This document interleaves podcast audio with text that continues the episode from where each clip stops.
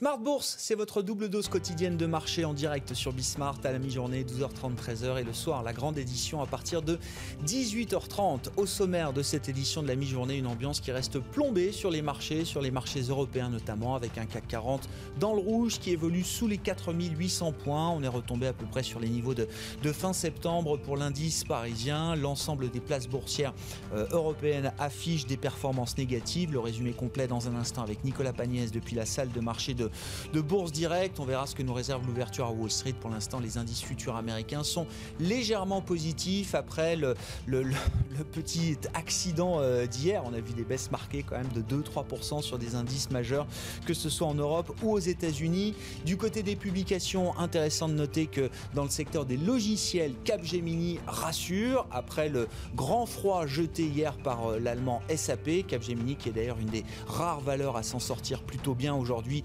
la côte euh, parisienne et européenne. On notera le résultat de quelques grandes banques également, à commencer, à commencer pardon, par HSBC ou encore Santander. Et puis ce soir, le grand rendez-vous pour les investisseurs après la clôture des marchés américains, après 21h, ce sera la publication des résultats de Microsoft qui donnera le coup d'envoi des publications des GAFAM qui vont s'étaler tout au long de la semaine. Microsoft ce soir donc et le reste du groupe. Apple, Amazon, Alphabet, Google et Facebook publieront leurs résultats jeudi après la clôture de Wall Street.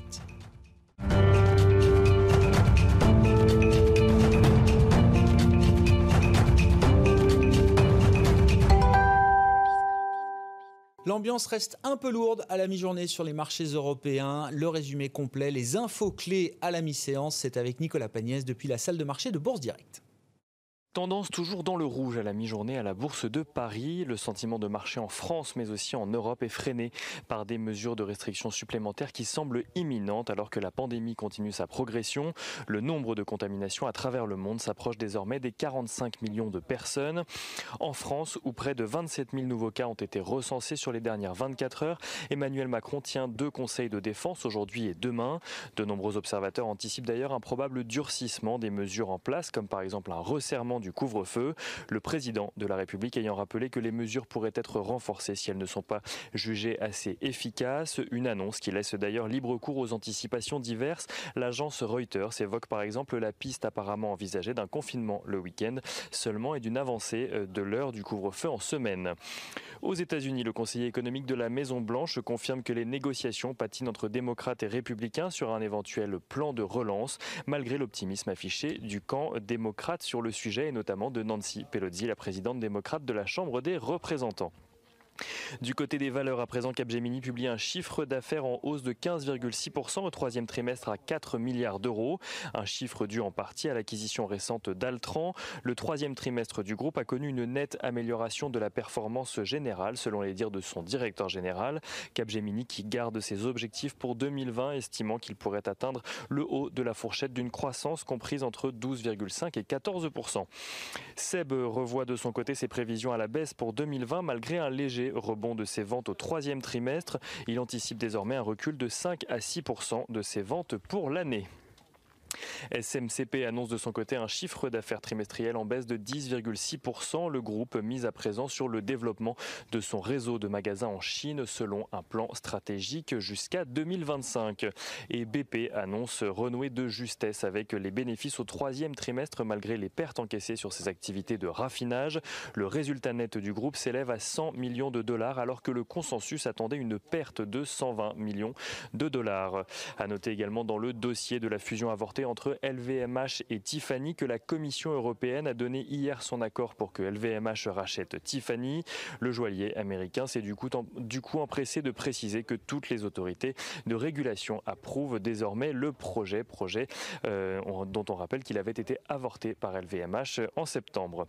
Novartis annonce de son côté un bénéfice net trimestriel en légère hausse à 3,47 milliards de dollars. Novartis qui s'attend désormais à une croissance à deux chiffres de son résultat d'exploitation en 2020.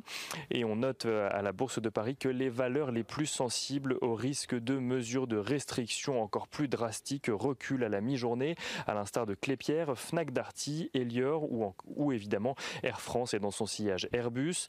Les bancaires reculent également malgré la publication de résultats trimestriels meilleurs que prévus de leur consoeur HSBC. Si HSBC fait état d'une chute tout de même de son bénéfice net de 54,3%, celle-ci reste inférieure aux attentes. Le groupe annonce par ailleurs euh, s'attendre à des pertes de crédit moins importantes que prévues sur 2020. Et on finit avec le baril de Brent qui remonte légèrement à la mi-journée. Il se négocie euh, juste en dessous des 41 dollars. Nicolas Pagnès avec nous en fil rouge tout au long de la journée sur Bismart depuis la salle de marché de Bourse Directe.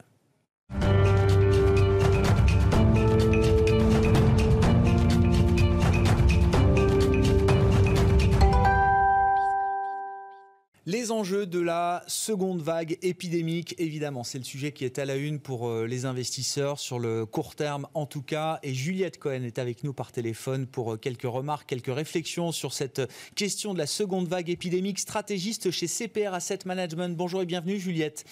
Merci beaucoup d'être euh, d'être avec nous. Effectivement, est-ce que l'enjeu de cette seconde vague sur le plan économique, sur le plan boursier, c'est de dire on prend les mêmes et on recommence, les mêmes secteurs, toujours en première ligne, affectés les plus directement par la question épidémique, ou est-ce que non Cette fois, il y a aussi des risques de contagion qu'il faut prendre en compte, c'est-à-dire des secteurs jusqu'à présent protégés qui se retrouveraient à leur tour plombés indirectement peut-être par les effets de cette seconde vague épidémique et des mesures de restriction qui vont avec, notamment en Europe, j'entends, Juliette. Euh, oui, ben, tout à fait. Euh, il y, a, clairement un risque de, contagion. Hein. Euh, on le voit par l'ampleur de cette seconde vague en Europe, mais ça démarre aussi aux États-Unis. Donc clairement, on voit qu'il y a des, secteurs qui vont rester à la peine et dans les annonces de, résultats, il y a des secteurs, enfin, des noms qui ont annoncé qu'il allait falloir attendre plusieurs années avant de voir un retour à la normale de leur activité. Mais au-delà de ça, bah, ce qu'on voit aussi, c'est qu'il y a eu un rebond euh, assez fort quand même de l'activité au troisième trimestre, notamment dans l'industrie euh, européenne. Euh, et, que les derniers indicateurs, hein, que ce soit les PMI ou les enquêtes INSEE IFO, montrent qu'il y a une grande inquiétude hein, dans ce secteur qui est pourtant plutôt préservé ben, de cette seconde vague et des perspectives de demande pour les mois qui viennent. Donc clairement, il y, a, une inquiétude qui, qui commence à se voir. Et puis au niveau macro, ben, le, risque, c'est d'avoir un repli de la croissance au quatrième trimestre, hein, qui est aujourd'hui euh, réel, après un fort rebond attendu pour le troisième trimestre. Au-delà de la rechute attendue de nos économies pour le quatrième trimestre, euh, Juliette, est-ce que le, récit, le narratif quand même de la reprise, notamment pour 2021, est-ce qu'il reste euh, valable avec euh, l'idée quand même d'un vaccin ou d'un traitement à terme, l'idée d'un soutien monétaire et budgétaire sans faille au moins pour les prochains mois et les prochains trimestres? Et j'ai dire, en, termes de stratégie d'investissement, il y a, presque deux horizons de temps là qui s'entrechoquent un peu. Le, le côté global du moment et puis toujours cet espoir à terme Comment est-ce qu'on on essaye de jongler ou de réconcilier ces, ces différents horizons de temps, euh, Juliette? Alors nous, on reste quand même dans, dans l'idée d'un scénario d'amélioration euh, euh, en, 2000, en 2020, donc avec ben, des mesures de, de restriction d'activité qui portent leurs fruits. Et puis, on a aussi un scénario avec une, embellie un peu plus marquée, avec des annonces positives du côté des, des vaccins. Euh, et des traitements. Donc le mois de novembre va être assez crucial parce que c'est probablement là qu'on va avoir un certain nombre de, de résultats des grands, euh, des grandes, euh, bah, des vaccins et des mmh. traitements qui sont sous test. Donc on a aussi ce, ce, scénario un peu plus rose pour, pour un rebond de l'activité plus marquée grâce, grâce à des, des solutions du côté des, des vaccins et des traitements pour le Covid. Et ça veut dire quoi en termes de scénario de marché, euh, Juliette? Ça veut dire que cet espoir, il est, il est pleinement dans le marché aujourd'hui. Ça limite le risque d'une rechute violente, brutale des indices boursiers. Parce que là, ce qu'on a vécu, c'est rien du tout. Évidemment, on est même plutôt sur quelque chose d'une forme de consolidation. Ça reste un, un scénario central. L'idée d'une rechute violente des indices boursiers, c'est un scénario qu'on écarte à ce stade? Oui, c'est un scénario qu'on écarte à ce stade dans, euh, et qui pour nous est un, scénario de, risque. Hein. Euh, notre, scénario central, c'est on reste sous la pression sanitaire, mais on a quand même des mesures budgétaires et monétaires qui permettent de passer cette, cette deuxième vague. Donc ça, c'est vraiment notre scénario central. Et puis après, bah, on a un scénario plus noir et un scénario plus rose qui euh, viennent se rajouter à ce, à ce scénario central. Et il ne faut pas oublier qu'on va quand même avoir des, des prolongations des, des, plans de soutien euh, budgétaire. Hein. On va avoir euh, aussi probablement des annonces dans les euh, d'un nouveau plan budgétaire aux États-Unis. Alors, il est reporté, mais euh, il n'aura probablement pas lieu avant l'élection présidentielle, mais, euh, on devrait quand même avoir cette, cette nouvelle vague de soutien courant janvier. Donc ça, c'est également un, point de, soutien important. Mm. Sur le plan monétaire, là, quels sont encore les, euh, les champs d'action possibles pour les banques centrales, à commencer par euh, la Banque centrale européenne qui réunit son conseil des gouverneurs ce, jeudi. Euh, visiblement, Juliette, les, économistes, les stratégistes n'attendent pas d'action immédiate de la BCE ce jeudi. Pourquoi attendre? Alors pour nous, Christine Lagarde devrait commencer à jeter les bases hein, pour une annonce d'assouplissement monétaire en décembre. Donc là, elle va probablement euh, plus axer euh, sur des éléments d'évaluation des risques, sur, euh, probablement renforcer l'idée que les risques sont, à la, sont accrus à la baisse. mais on devrait avoir un mouvement de, prolongation du PEP e de six mois et une augmentation aussi de l'enveloppe hein, de l'ordre de 500 milliards d'euros, plutôt pour le mois de, décembre. Euh, ouais, ouais. Quelle est l'idée derrière, euh, Juliette? Parce que ces banques centrales en font tellement, et notamment à travers cette crise, on a franchi encore des, limites qu'on euh, pensait être des résistances d'une certaine manière il y, a, encore quelques mois à quoi ça sert concrètement là de voir la BCE prolonger son programme de soutien d'urgence pandémique, augmenter encore les, enveloppes? Euh, Vous me direz si elle ne le fait pas, ce serait, euh, ce serait sans doute un, mauvais signal, mais si elle, va, si elle le fait, si elle s'apprête à le faire, quel est l'objectif euh, recherché derrière? Alors, ben, l'objectif, c'est d'éviter qu'on ait des tensions sur, euh, sur les, taux d'intérêt, notamment les, spreads périphériques, euh, dans une période où euh, ben, on a une forte augmentation de, des, dettes. c'est aussi de, de s'assurer que la stabilité financière est bien, est bien assurée. Et puis ça va euh, avec l'idée que euh, la pandémie euh, dure plus longtemps que ce qui était initialement anticipé. Et donc il faut prolonger à la fois le soutien budgétaire et monétaire pour les mois qui, viennent. Hmm. On, attend le même type de réponse côté américain, euh, Juliette, sachant que sur le plan sanitaire, on voit quand même des divergences de, stratégie assez importantes, puisque la Maison Blanche nous dit euh, officiellement désormais, nous ne contrôlerons pas l'épidémie, nous ne chercherons pas à contrôler euh, l'épidémie. En revanche, le cœur de la stratégie repose sur les vaccins et les, traitements. Est-ce qu'en termes économiques, ça, ça implique des divergences importantes entre le comportement de l'économie américaine versus le comportement comportement de l'économie euh, européenne et donc des réponses monétaires, budgétaires qui seraient différentes également à terme? Alors à court terme, ça peut, ça peut euh, avoir des impacts économiques euh, différents. Hein, mais néanmoins, il y a quand même un, élément important qui est la confiance, et que la confiance ne, redémarrera et ne, clairement que si on a une épidémie à peu près sous contrôle ou au moins euh, un, un, vaccin ou un traitement qui fonctionne et qui peut être administré de façon, euh, de façon large. Donc euh, probablement le, quatrième trimestre sera un peu différent des deux côtés de, l'Atlantique, mais pour, pour qu'on ait un redémarrage hmm. vraiment prolongé, il faudra avoir une réponse, une, une, réponse sanitaire et un soutien budgétaire encore d'ampleur et un soutien monétaire. Merci beaucoup Juliette. Merci pour ces quelques réflexions sur cette euh, seconde vague épidémique et ses conséquences économiques et, financières. Juliette Cohen, stratégiste chez CPR Asset Management, avec nous par téléphone dans l'édition de la mi-journée de Smart Bourse sur Bismart.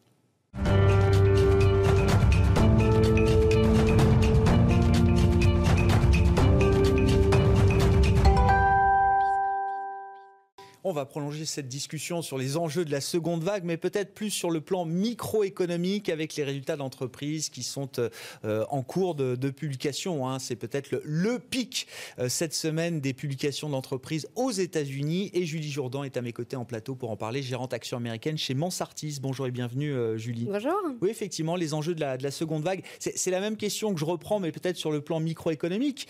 Est-ce qu'on prend les mêmes secteurs et on recommence? Les secteurs plombés par, on va dire, la première vague épidémique seront ceux plombés évidemment par la seconde vague épidémique. Est-ce qu'il peut y avoir de nouvelles victimes?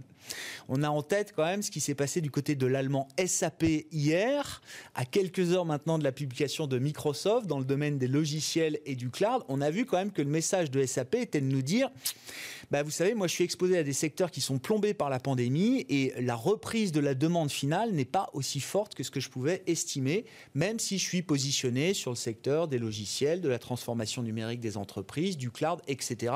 Et que là-dessus, ma stratégie ne changera pas, mais il y a quand même un décalage dans le temps par rapport à ce que je pouvais avoir comme objectif il y a encore quelques mois et ce qui sera la réalité euh, demain. Alors, il y, a, plusieurs choses dans, la question. La première, c'est euh, où est-ce qu'on en est en fait dans les résultats et est-ce que finalement ce qu'on a pu voir hier sur SAP, c'est quelque chose qu'on retrouve de manière plus générale, on va dire au niveau des, États-Unis. Donc à ce stade, on a à peu près un peu plus d'un quart des sociétés américaines qui ont publié. Mmh. Elles sont 90 avoir publié des profits qui étaient supérieurs aux attentes et, soit, et 80% des ventes supérieures aux attentes. Donc on voit bien qu'on est toujours dans cette logique en fait où les entreprises américaines continuent en fait de surprendre favorablement. Et c'est très important parce qu'on est sur un trimestre d'inflexion, c'est-à-dire qu'effectivement le dernier trimestre, le deuxième trimestre, c'était le trimestre en fait un petit peu du, du, du, bas en fait du creux absolu la capitulation. Voilà, tout le monde avait révisé en baisse, au plus bas, et on était au fond du trou. Exactement. Et on a eu finalement euh, des, résultats qui étaient en baisse de 33%. On attendait 41%, c'était 33%. Là, on anticipe une remontée toujours en baisse hein, des profits et des ventes, mais une inflexion. Donc on voit que pour le moment, jusqu'à présent, on a plutôt en fait des entreprises qui surprennent favorablement. Ça c'est la première chose. Avec des attentes qui ont été révisées à la hausse. Hein, des attentes qui ont été révisées à la hausse et des surprises positives dans les publications qui sont largement supérieures à ce qu'on a pu avoir sur les derniers trimestres. C'est-à-dire qu'en moyenne, on a des surprises qui sont 25% supérieures à, ce qui était euh, attendu contre, on va dire, les quatre derniers trimestres moyennés, on était à 4%. Donc on voit bien qu'il y a euh, des attentes qui ont été relevées. Après, il y a ce qui se passe avec SAP. Donc SAP, c'est une valeur effectivement européenne qui déçoit. Alors il y a plusieurs manières de décevoir. Ils déçoivent à la fois, euh, je dirais, dans leur perspective et puis dans leur message qui est quand même très prudent.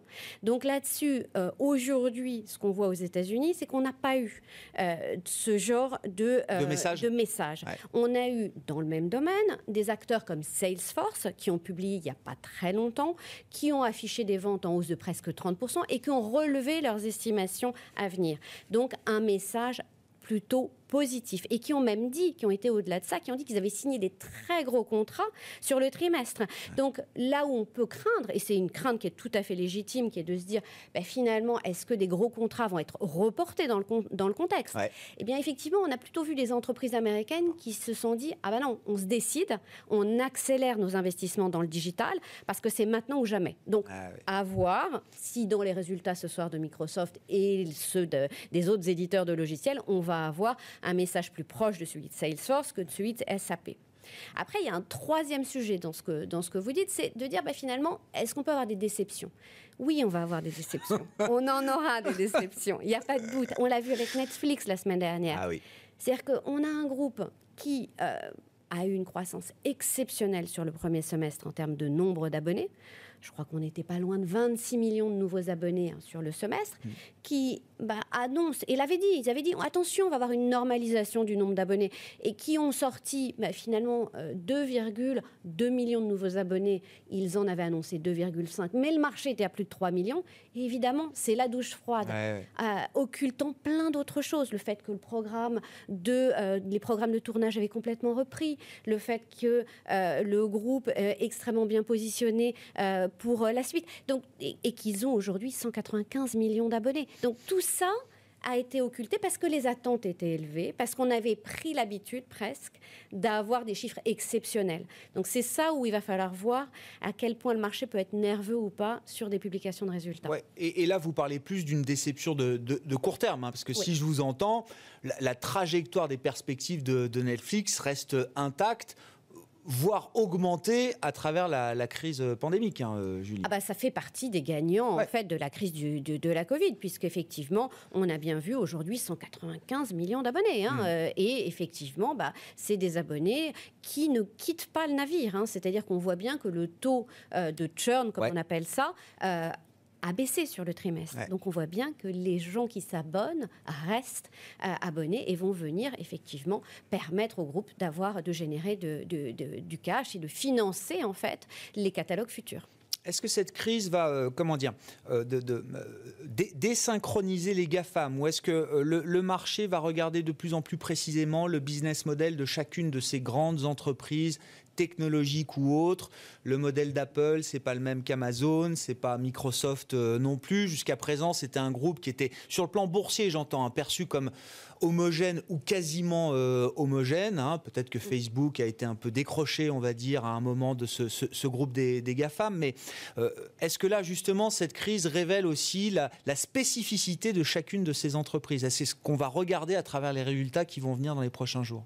Alors effectivement, on a des groupes qui, globalement, il faut ils sont tous gagnants hein, de, cette situation. C'est-à-dire. Mais avec des métiers différents. Avec des métiers très différents. Mais effectivement, le fait bah, qu'on soit dans une, société toujours plus digitalisée et le, fait d'avoir eu des confinements qui finalement ont augmenter cette part de la digitalisation dans nos vies au quotidien fait qu'ils sont tous gagnants. Après, effectivement, on l'a déjà vu sur les derniers trimestres, on a vu des, euh, finalement des, euh, des, situations un petit peu différentes. Quand on a eu les résultats euh, du trimestre dernier sur ces grands groupes, on a vu typiquement qu'un Apple ou un Facebook ou même un Amazon, et bien plus encore que les autres, un Amazon a enregistré des ventes particulièrement euh, spectaculaire. C'était des croissances de l'ordre de 11% pour Facebook et Apple en termes de ventes, dans un contexte quand même un marasme économique, on en parlait tout à l'heure, hmm. alors que le reste des profits ah en moyenne était en baisse, de, 33%. Donc c'est quand même assez, euh, voilà, c'est colossal. Et à côté de ça, on a eu Amazon qui, eux, on était au-delà de 30% de croissance, donc on était sur des ventes. Hein. Ah donc on était dans une situation vraiment euh, assez spectaculaire. À l'inverse, on a vu que Google n'avait pas eu exactement le même parcours, puisque les ventes, pour le coup, étaient en légère baisse. Pourquoi? Parce que leurs clients finaux souffraient plus finalement. On parle d'un vendeur de pub, hein. d'un gros vendeur de pub, le plus gros au monde peut-être sur le digital, mais ça reste quand même le cœur du, de métier, de Google. Hein. Exactement. Et finalement, leurs marchés finaux, ils sont beaucoup euh, exposés euh, à tout ce qui est retail, à tout ce qui est euh, loisirs, tourisme de manière générale et finalement plus euh, que les autres. Donc effectivement, ils ont souffert de ça. Là, on va avoir des résultats sur ce trimestre qui vont nous permettre de voir si effectivement l'amélioration qu'on a pu, euh, dont il parlait à la fin du trimestre, s'est concrétisée. Donc ça, ça sera quelque chose mmh. effectivement à surveiller puisque effectivement, on va avoir des parcours boursiers qui peuvent diverger et on l'a bien vu. Un Amazon, on n'est pas loin de 75% de hausse depuis le début de l'année, quand un Google, euh, je crois qu'on est plus proche de 10-15% de hausse. Donc il y a des divergences ah qui se sont créées. Hein. Euh, ça, on les observe. Euh, elles se sont renforcées, effectivement, euh, pendant, cette, pendant cette crise. Est-ce que l'idée d'une rotation, si on parle de stratégie d'investissement, reste valable à terme, alors évidemment, hein, le bruit autour de la pandémie est très fort aujourd'hui, l'élection américaine, etc. Il y a sans doute un peu d'aversion au risque dans le marché euh, aujourd'hui, mais si on réfléchit à la sortie de crise sanitaire, si on réfléchit au plan budgétaire, est-ce que l'idée d'une rotation reste valable, concevable? Est-ce que c'est même d'ores et déjà ce qu'il faut mettre en place dans les, portefeuilles, dans les stratégies d'investissement, euh, Julie?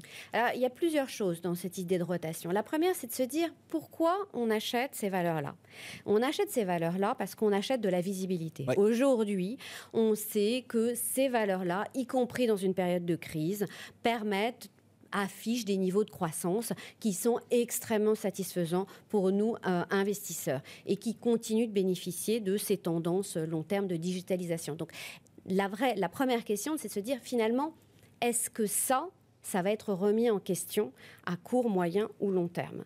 Donc à ce stade, on n'a pas d'éléments qui mhm. viennent nous dire ben, finalement la visibilité de ces groupes-là en termes d'évolution de leur chiffre d'affaires ou leur, euh, leur, leur, innovation, etc., serait remise en question et entraînerait une rotation. Ça, c'est vraiment, je dirais, la première des choses, euh, des premières choses. Après, il peut y avoir d'autres groupes qui émergent de l'innovation, qui offrent plus de perspectives de croissance.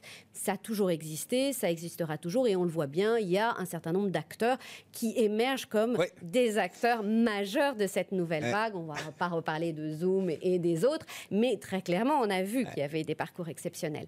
Après, la deuxième question, c'est quand est-ce que va arriver une rotation sectorielle, si elle arrive, et pour quelle raison? Et cette raison, ça serait effectivement, sans doute, hein, euh, euh, une reprise, une, reprise économique durable euh, qui donne de la visibilité, exactement, sur les autres secteurs. Donc, d'où l'idée, le vaccin pourrait être, effectivement un catalyseur, parce qu'effectivement, ça redonnerait effectivement de la visibilité à des secteurs qui sont aujourd'hui bah, finalement euh, dans l'attente d'une normalisation euh, des comportements sociaux, en fait. Donc ça, aujourd'hui, ça arrivera sans doute. On n'a pas de visibilité là-dessus. Et donc, à ce stade, cette rotation euh, paraît pas euh, être, je dirais, réalisable à court terme on aura des tentatives, on va avoir euh, des histoires. Après, dans la durée, effectivement, on voit bien que ces grandes tendances de digitalisation, etc., sont quand même là pour, pour durer. Donc il y aura des rattrapages, il y aura effectivement, mais pour ça, il faut des éléments concrets qui permettent de renormaliser les comportements sociaux. Pour conclure, euh, Julie, est-ce que le marché américain, notamment, s'est déjà accommodé d'une victoire de Joe Biden et de tout ce qui irait avec, et notamment, pourquoi pas, d'un Congrès et d'un Sénat qui serait euh, démocrate demain? Alors le marché s'est accommodé du programme d'une victoire potentielle de Joe Biden en regardant finalement tous les éléments qu'il veut regarder, mm. c'est-à-dire effectivement le programme d'infrastructure euh, en ce qui concerne les énergies euh, renouvelables. Et on a bien vu qu'il y avait effectivement des performances absolument spectaculaires dans ce domaine-là et dans le domaine des infrastructures de manière générale, avec l'idée d'un plan de relance économique qui serait plus vigoureux sous une présidence démocrate que sous une, une, présidence républicaine. Donc tout ça, effectivement, euh, ce sont des choses qui aujourd'hui qu'on retrouve dans les cours d'un certain, certain nombre de valeurs. Après, il va falloir voir dans la réalité euh, quel va être le programme, notamment en termes de fiscalité de Joe Biden. Est-ce que le marché a eu raison de, sélectionner d'une certaine manière le côté dépenses très favorable plutôt que le côté fiscalité euh, hausse d'impôts? Bah, à court terme, je pense qu'effectivement, on est dans une situation de crise. Mm. Donc, euh, effectivement, ce, le programme de relance budgétaire, il est poussé, porté par les démocrates. Donc ils ont tout à fait raison de se dire c'est quelque chose qui va faire partie d'un mandat Biden et qui sera positif pour l'économie. Mais il ne faut pas occulter l'autre partie du programme qui est sur la fiscalité et voir quels en seront véritablement les éléments concrets ou pas et quel en sera l'échéancier. On verra, hein. on verra. On le saura peut-être d'ici la fin de l'année. On verra en tout cas le, résultat déjà à l'issue du scrutin le 3 novembre euh, prochain. Ce sera déjà la, première étape pour permettre au marché d'appréhender un peu mieux peut-être une présidence Biden. Merci beaucoup euh, Julie. Merci, d'avoir été avec nous en plateau pour cette édition de la mi-journée Smart Bourse sur Bismart. Julie Jourdan qui était avec nous, gérante action américaine chez Mansartis.